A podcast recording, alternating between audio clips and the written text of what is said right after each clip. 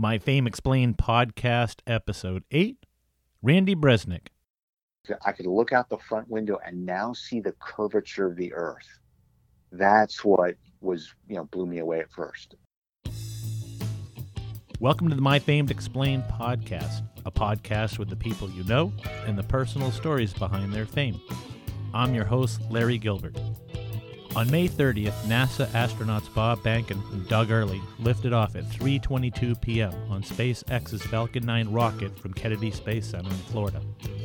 It got me thinking about space exploration and what the next few years hold for it. I want to know what it was like for those astronauts to be in the rocket that day as they were leaving Earth, what it feels like to be weightless, and to look back at planet Earth and all of its beauty. And so I reached out to NASA because I wanted to sit down with Randy Bresnik, an astronaut whose life and career I found fascinating after I saw an interview with him on that day on a cable news network. Randy, or Komrade as he is known, was selected as an astronaut in 2004. He was commissioned as a second lieutenant in the U.S. Marine Corps in May 1989. During his military career, he became an F 18 test pilot, where he eventually deployed to Kuwait to fly combat missions in support of Operation Iraqi Freedom. A veteran of STS 129, Randy most recently served as the commander of the International Space Station for Expedition 53 and flight engineer for Expedition 52. So here's astronaut Randy Bresnik and his NASA fame explained. You grew up in Santa Monica, California, um, and so what were those years like in junior high, high school? Uh, eventually joining the military, and then becoming an astronaut, something you always wanted to do. Yeah, I, I have a son who just finished middle school and uh, is about to enter high school, and so it's been interesting talking to him and and seeing how vastly different you know his experiences were from mine. Um, he's uh, he's 14 years old, 14 and a half years old, and he's six foot five. I was quite the opposite, you know, when I was in, in middle school. I was quite the uh, the late bloomer, so I was the really small kid, and uh, certainly, um, you know, literally the 98 pound, you know, weakling going into high school, um, and so um, it was you know I was active in sports you know I, I enjoyed figuring out how things worked. I took you know even you know in high school took Russian night class Russian language night class at the local community college Santa Monica College just because I was I was interested in language and, and you know what what they're offering to my high school they, they didn't have that. Uh, I played percussion all through you know middle school and high school and in college and so you know a variety of interests and skills but i also worked. I mean i, I had a job ever since i was 13 years old. Um, and so i've you know been working and studying and you know my whole life and and all of that working you know santa monica growing up there was you know what led me to the point where i could you know figure i wanted to go to college. You know i had a dream of flying and that was always an interest of mine. But you know i came from a i you'd say probably a lower middle class family and ton of money for me to go to college, and but I applied for you know scholarships, and you know um, Marine Corps saw fit to pick me up for four-year scholarship, and that allowed me to uh, go off and attend the Citadel. And because selected the Citadel in, in, in Charleston, South Carolina, because it was a military college, I figured it would prepare me for um, what I was going into, and, and I wanted to fly, and I wanted to be able to, you know, go do that, and so that's why I selected it over, you know, USC or UCLA or something closer to home, um, you know, as my opportunities were uh, being from Southern California. Okay, um, and then you graduated high school, and you would eventually go on go into the military, where you would go into more schooling, and then eventually become an F-18 test pilot, uh, where you were deployed to Kuwait and fought in some uh, combat missions in support of uh, Operation Iraqi Freedom. So, talk about that period of your life and what that was like. Uh, you know, being in in school and then in the military. And you know what I what I loved about the uh, the Marine Corps is is that we all, when I graduated and got commissioned, became a second lieutenant. You know, upon the day I graduated from the Citadel, you know, we go to a, a school called the Basic School, and all Marine officers go there, just like all Marine enlisted go through boot camp, and we all have these shared experiences. And through that, you know, basic school, we, the artillery officers, the infantry officers, the administrative officers, the legal officers, and the pilots, we all go through the same basic six months of Marine Corps training. And then, uh, you know, went off to flight school and, and got became a pilot, got my earned my wings after going to flight school in Florida and Texas.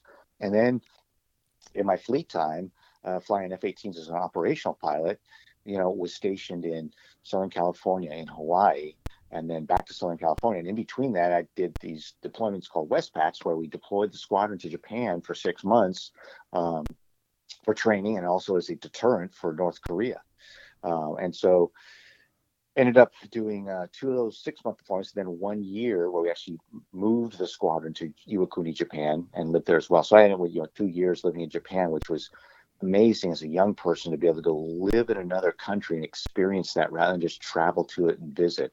Uh, as well as you know being able to fly uh, around Japan and and our detached stream deployments to Guam and Australia um, and South Korea. Uh, it's just an amazing opportunity to see the world outside of, of the U.S. and see you know how similar people are you know around the world, just you know speaking different languages. Um, and then you know the fortunate opportunity uh, to be able to go and to become a test pilot and go to test pilot school in Patuxent River, Maryland, and and learn how you know this whole aerodynamics thing works and how you test things and how you bring new airplanes and capabilities of airplanes to to flight and to the operators who need them. Um, a very very enjoyable tour. Got a chance to be an instructor at the Naval Test Pilot School for a year. Um, they say I was an instructor. I think I was just back there for remedial training. Um, but you know that's a, discussion for another time. Yeah. Um, and then uh, and then left the, the test pilot school to go back to the operational community and uh, was part of the Marine Aircraft Group 11 out of uh, Miramar, uh, California, Mir- Miramar Marine Corps Air Station. When when uh, Operation Iraqi Freedom uh, kicked off in, in 2003, we, we went over there at the end of 2002. We're there for the end of um, Operation Southern Watch, and then and then we're there for the the kickoff of the uh, um, OIF, as, as we call it, and we're there through the cessation of the, the major hostilities in May. Um, and so that was, uh, you know, taking it full circle from, you know, being spending the majority of my overseas time in, in the Far East to then end up in the in the Middle East um, for that particular um, for that particular engagement. Okay. Um, and at this point in your life, you already have a, dis- a distinguished military career, um, but then you were selected for the astronaut program in 2004. What went through your mind the moment that you found out that you were selected for the program? Uh, I mean, it must have been life changing. I always a wondered lot. that. I mean, it, it, was, you know, I, it was actually, uh, I was in the desert. You know, we, we were based out of Al Jaber, Kuwait uh, for Operation Iraqi Freedom. And while we were there, applications you know the, the message came out and applications were submitted for you know consideration for the astronaut program. And so here i am you know we're in a tan flight suit flying combat missions and you know by night you know type up my application and getting it submitted. Um, you know never thinking that it was a, a realistic possibility. I mean it just you know, I, I, had always wanted to fly as a kid, but and I was enamored. I thought it was just fascinating what we did with our space program. I built models of spacecraft and and uh, you know just always watched with with you know awe what what we pulled off. You know, with Apollo, Skylab, and then certainly you know shuttle uh, during the majority of my my time. Yeah. Um, but to be able to actually be considered to be qualified to apply, I was like, wow, you know, and, and so you're applying with all these people, and I knew some of the other test pilots and all that. I think, wow, I'm just nowhere, folks. But then the process starts, and you know, I end up, uh, you know, they there, there are a couple points of inflection on on the process where they they usually have. Um, or they, at that time, they had six weeks of 20 people that they interviewed. So they interview 120 people to make a selection. Well, evidently, our year, they decided that hey, we had everybody we needed out of the first five selection groups or, or interview groups, and I had an interview. So okay, the, hey, I got to apply, and, and that was it. Well, it turns out a few weeks later they found out that some of the folks that they wanted for the educator astronaut program were not medically qualified, and so they ended up having a late sixth group to interview, and they had you know, it was like 16 educator astronaut you know possibilities, and there were two of us test pilots in that group. And so here I am interviewing, knowing that they already had the pilots they needed. And so it wasn't like I was, you know, just a, a, in a mix in a fair playing field. I had to unseat somebody that was already they had, you know, you know, chosen. Yeah. Um, and it, you know, amazingly enough, the three of us that interviewed, myself and two of the educators in that sixth group, ended up being selected as part of our class of, of 11. Um, and so once you do the interviews, you then go through a process of where they check your references and you do a security background check and things like that. And and and typically, if you're becoming a, a finalist or, or, or, getting whittled down from that 120 down to the ones that they're really, you'll get in, you know, you know, um, word from your uh, references or people that are, you know, doing the background check. Will you, you'll know that if they're doing a background check, you're still in the hunt. I didn't have any of that, and so, you know, you know, uh, Easter time frame that year, 2004 you know, my wife and I were driving back from my parents' house in Santa Monica back down to where we lived in San Diego. It's like, mm-hmm. hey, you know, it, it, was I got interviewed. I'm I'm honored that they even want to talk to me. You know, it, it's you know the odds are slim and none. So hey, no worries. You know, life goes on. I'm the operations officer of a fighter squadron, and you know, life life was great. Um, well, when I got the call from the chief of the astronaut office, you know, to join the class, there was nobody. I don't think in the history of NASA that's been more surprised than me because everybody you know had some idea that we were still in the hunt, and I you know none. And so you know very you know amazed and excited, and literally a half an hour after the chief of the astronaut office called me and asked, I get a phone call from the uh, Naval Investigative Service saying, "Hey, I'm really sorry. I'm about two months behind on my background checks. Can I talk to you about an interview for your background check?" so I had yeah. to laugh, you know, that uh, I guess they figured since I was the operations officer and test pilot in the Marine Corps, and I already had you know high security clearances, they probably didn't need to rush mine through. I probably would you know pass the NASA one. Yeah. so, so just you know a few points to where you know life, you never know what life's going to give you. Nothing's for sure. Right. And even the, the processes and things you can expect don't always happen. So it's you know never give up. You know never and, and be happy with what you're doing because you know if if a dream or a path that you think you know you need to take or want to take may not be the right one for you and you know you'll end up where you're supposed to be just keep the faith yeah good advice let's talk about sts-129 the mission to the international space station aboard space shuttle atlantis in november of 2009 that was your first time in space and every time i watch a launch i always think you know what are the astronauts thinking at this moment 10 seconds before liftoff and are you scared nervous excited um, or are you just so busy that you don't have time to really reflect on it at that moment? So kind of walk us through that whole that whole process of you know right before launch and and then the journey up into space. Yeah, I mean it's about ten months to a year before flight that you get assigned for training. It's pretty intensive because for space shuttle missions you have the whole thing mapped out. The flight starts at launch and you have your mission elapsed time, and it is a we say you know always call it a sprint. You know, the whole thing's mapped out precisely, unlike a space station mission. And so we, you know, we trained for that mission. Um, about uh, three months into the training, though, um, my wife and I found out that uh, she was pregnant. Yeah. And that was, uh, you know, something that was not supposed to be medically possible. And so uh, our focus kind of changed.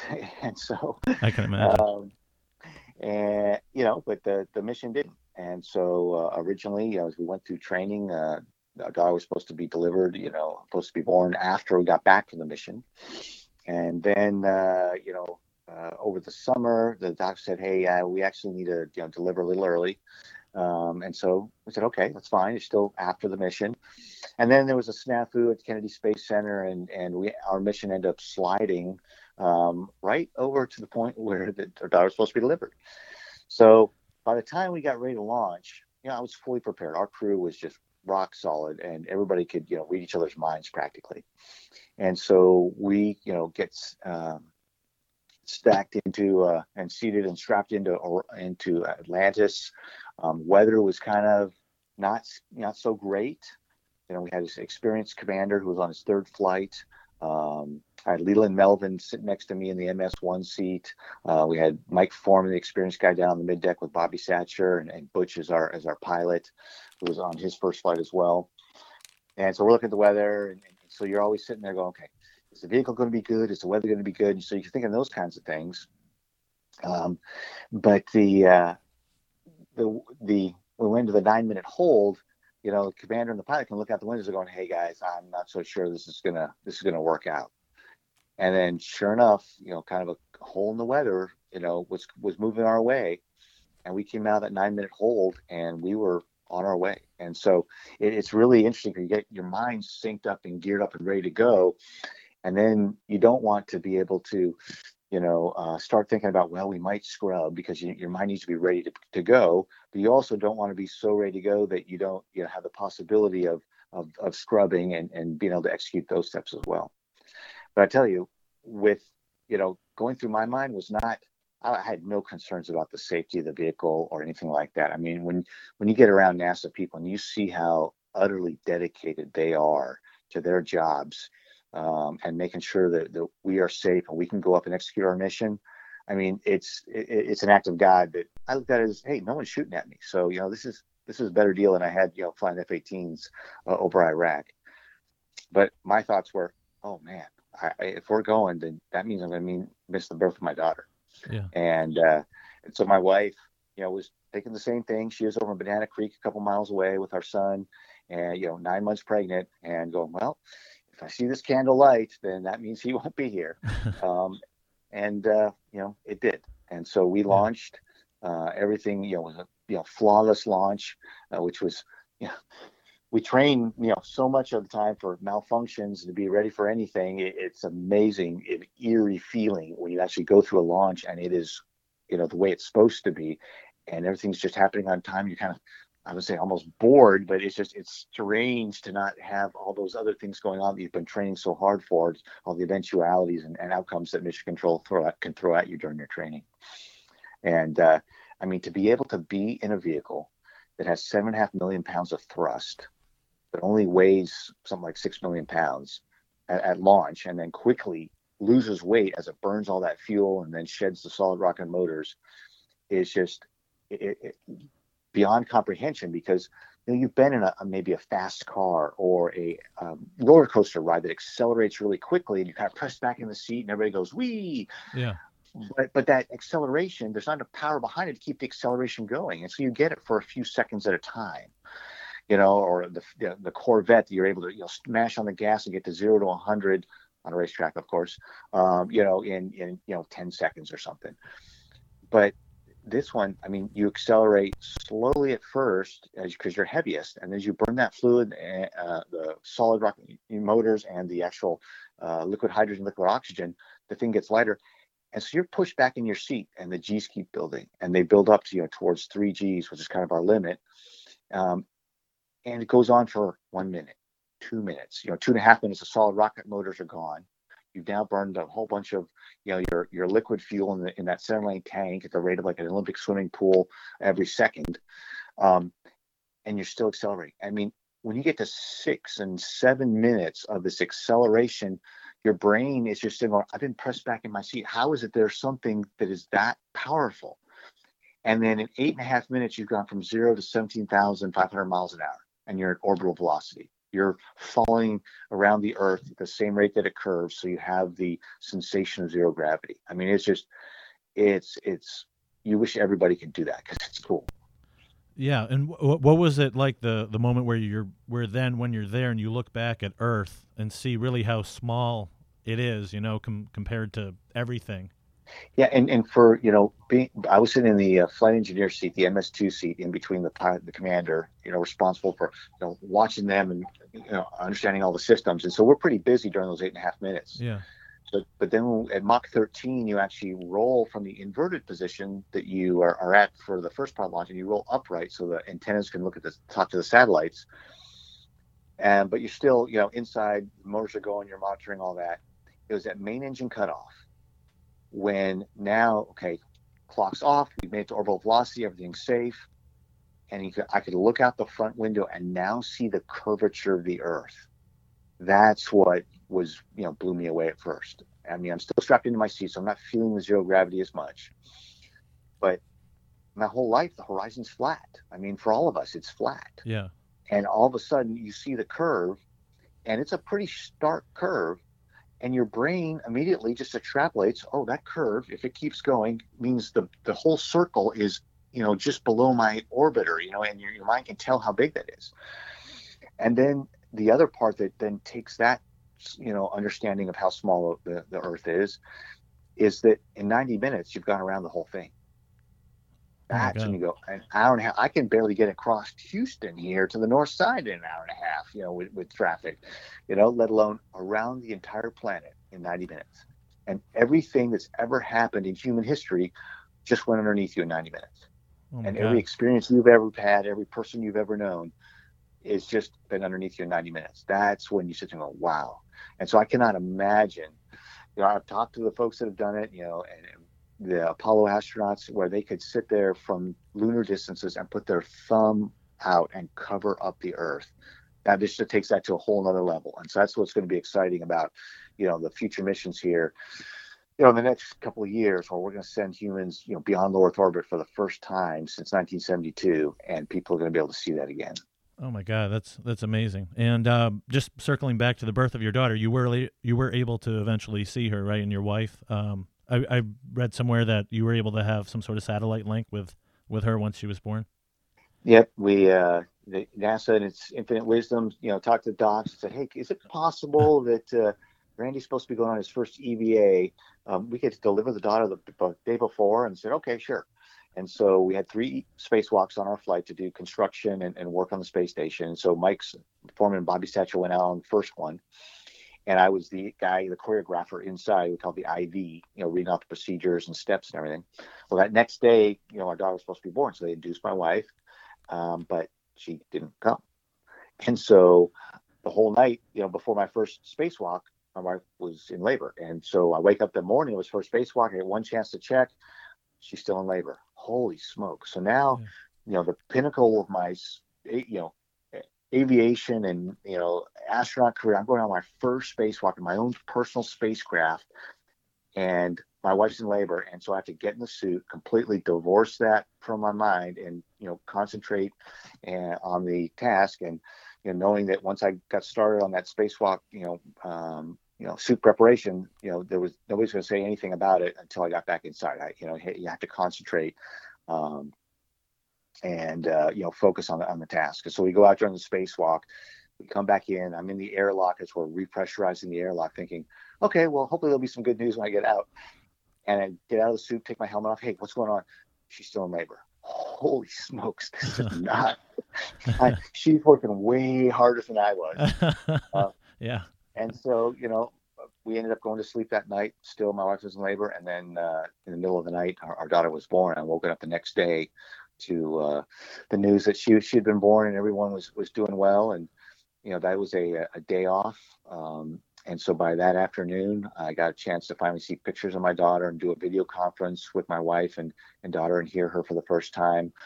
Um, but then right after that video conference was finished i floated out of the japanese uh, um, element, floated down to the airlock and closed the hatch. And Bobby Satcher and I depressurized from normal sea level pressure of 14.7 to 10.2, mm-hmm. which allowed us to then sleep that night at 10.2 pressure to denitrogenate our bodies so that when we went on the spacewalk the next day, um, we wouldn't have a chance of the bends. And so seeing my daughter a few hours later, you know, getting ready to go to sleep for uh, my second spacewalk where I was the, the spacewalk lead. Um, and then go do that spacewalk. I mean, it's just amazing series of events. You know, you think you know doing a spacewalk would be the highlight of anyone's you know life and, and career. Yeah. But but right there next to it was the reminder that you know seeing your child for the first time it's better than anything we see from space and and so if, if folks never get a chance to get to space even though we're working on it to make it available to everybody um, there's something better down here on Earth, and and uh, and that certainly would be uh, you know seeing your child for the first time. Yeah, man, that's amazing. And I read somewhere that that wasn't the first time that that's happened, where an astronaut's daughter was born. Yeah, actually, uh, three times. Three? Uh, okay. V, wow. The V the Viehböck, uh, Austrian astronaut, uh, that happened when he was flying on Soyuz. Mike and Renita Fincke had their daughter born when he was on a long duration space station mission. Um, and the neat thing is, we have this Association of uh, Space Explorers where we meet annually around the world and where all the space flyers from all the different countries get together and have a congress. Well, in Austria a few years ago, those three women were there together and took a picture. And so you've got, you know, 100 astronauts from all these countries and all that. But that was a much more exclusive club of three women that gave birth to uh, the, their children while their slacker husbands were out in space. Man, that's that's amazing. I would never have thought that, and I don't think anyone would have ever known that. Um, yeah. Uh, that's crazy. Um, and you kind of mentioned it a little bit uh, earlier. Um, do you think it will be possible for average folks to go up into space and you know book a flight up there and, and back, kind of Absolutely. I mean, just look at all the companies that are doing so. Whether it's the suborbital companies, you know, Virgin Galactic, Blue, uh, Blue Origin with their New Shepard, yeah, or the orbital companies, you know, SpaceX, Boeing, um, you know, uh, Sierra Nevada, uh, Axiom Space is getting into the is um, getting into the business. I mean, there's there's so many companies, so much interest. It's great, and we, I mean, I hope that they are all wildly successful. I mean that I, I, you know, you mentioned it, but I mean, I hope that buying a plane ticket to space is just as common as an airline ticket in, in my time, in my lifetime. You know, I think the cost of it is coming down so rapidly, and and think of we have not one but two companies um, that are landing their first stage rockets and reusing yeah. them. I mean, that's the most expensive part. You know, it's like flying an airplane to you know from from Maine to, to Los Angeles and then throwing the airplane away. Yeah. Well, if you can reuse it, holy smoke, that's going to make it a lot cheaper. And so I'm hopeful that you know by the time I'm a grandfather, that maybe I can go. All right, kids, uh, we got about fifty thousand dollars for our, our week long vacation. Do you want to go to Disneyland? Do you want to go to the you know go to space? It's going to cost the yeah. same. Yeah. Wow. That's that's amazing to even think about. Um, you know, even now in 2020, but uh, I guess it's not far off. What's your life like now, and what's next for you? Do you want to go back to space, or what's what projects do you have going on? I'm, I, as like every astronaut, love to go back to space. Even the former astronauts, you know, would love to go back to space. Uh-huh. Um, um, right now, I'm, I'm the uh, in the astronaut office. We have different uh, branches uh, or area. We have a, an ISS operations branch that does the current operations and crew training. We have a spacewalk branch. We have a safety branch. We have a commercial crew that handles the the Crew Dragon and the, and the Boeing Starliner that are going to uh, the International Space Station. And we have what's called an exploration branch and that covers the the SLS rocket. That's going to be the you know the biggest rocket and most powerful rocket ever built by humans. It's going to carry the Orion capsule uh, and spacecraft off of Earth and into into deep space. It also includes the Gateway, which is the going to be a space station orbiting around the moon, um, and then also the lunar landers. Of which just in April we selected three companies to do the initial work to be able to make landers.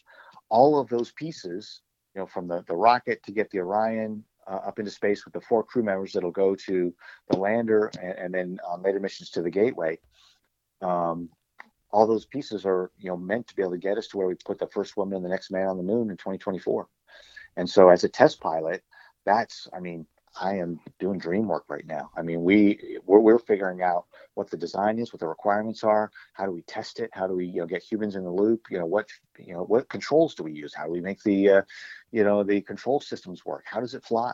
Those are all things that we're working on to be able to make that 2024 goal. And so next year we're going to fly an SLS rocket and an Orion capsule on a mission called Artemis One. It's going to be uncrewed, and it's going to launch the uncrewed capsule around the moon and we're going to be able to get the thing going fast enough to get around the moon and therefore have it at the lunar return velocities to check out the heat shield coming back into Earth's atmosphere because we're going to be coming back, you know, about I don't know five six thousand miles per hour faster than we did uh, than we do coming back from low Earth orbit. Huh. So we so when we prove that that heat shield works, then in in the uh, spring of 2023, we're going to launch Artemis 2 which would be the first time we're going to have crew on board Orion on board that SLS rocket, and it is going to be a like a combination of Apollo 7 and Apollo 8 all together, where it's going to be the first flight of Orion, but it's also going to be the we're also going to be able to launch it on a free return trajectory around the moon. And that'll be the first time that humans will have left low Earth orbit since Gene Cernan, Jack Schmitt, you know, did on Apollo 17. Yeah. Wow. 1972.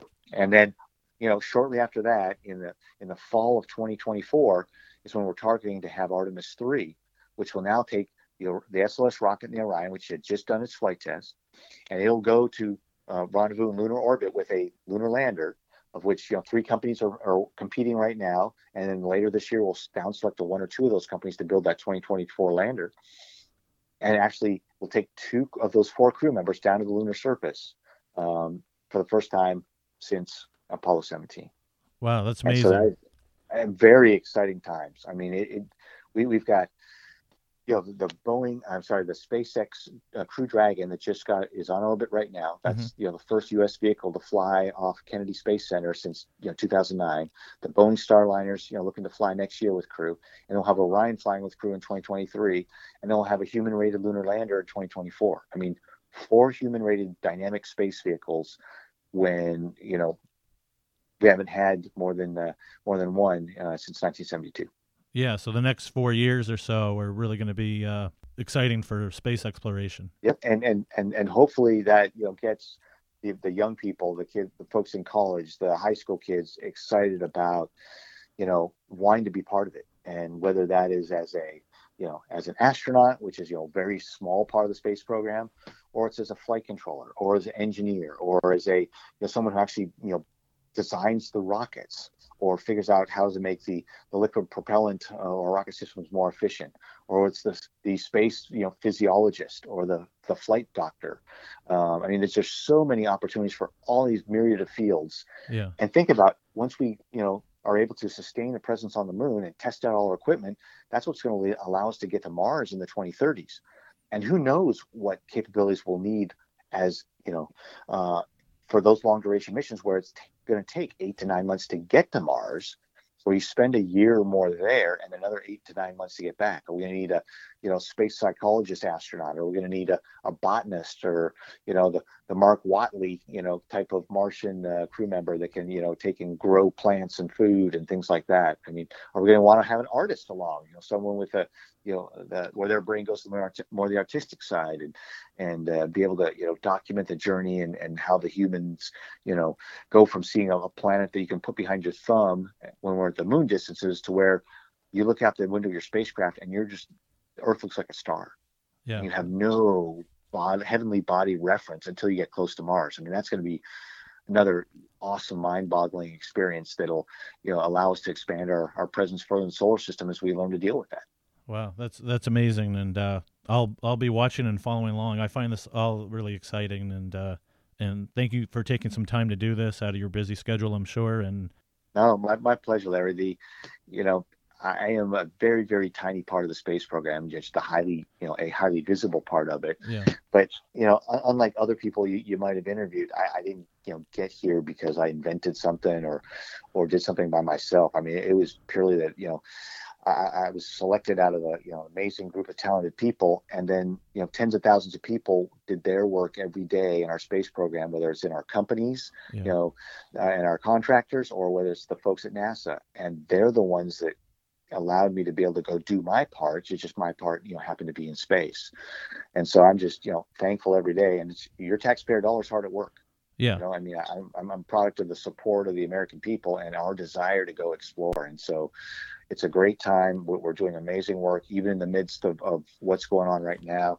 We're, we're still, you know, working harder from home. It seems like during the, uh, um, you know, the current virus restrictions than we were when we were, um, you know, at work every day. And so it's still going far, and, and, and we're still making progress, um, so that we, you know, get on the backside of this. We are, you know, uh, ready to go and continue the next steps. yeah. Well, cool. Thank you so much, and and thank you very much for your service too to the country. Not only you know with with everything you've done in space, but also with your military career. So thank you very much. Well, thank you for the support. That was Randy Bresnik, NASA astronaut. To follow Randy, you can like him on Facebook, Twitter, and Instagram at AstroKomrade. You can learn more about NASA by visiting their website at nasa.gov. Download and follow the My Fame Explained podcast on Apple Podcasts, Spotify, or wherever you get your podcasts. And please go to Apple Podcasts, rate us, and leave us a review. Follow us on Facebook, Instagram, and Twitter. Just search My Fame Explained. Have an idea for a future show or want to sponsor the show? You can email us at myfameexplained at gmail.com. Until next time, I'm Larry Gilbert, and this is the My Fame Explained podcast at myfameexplained.com.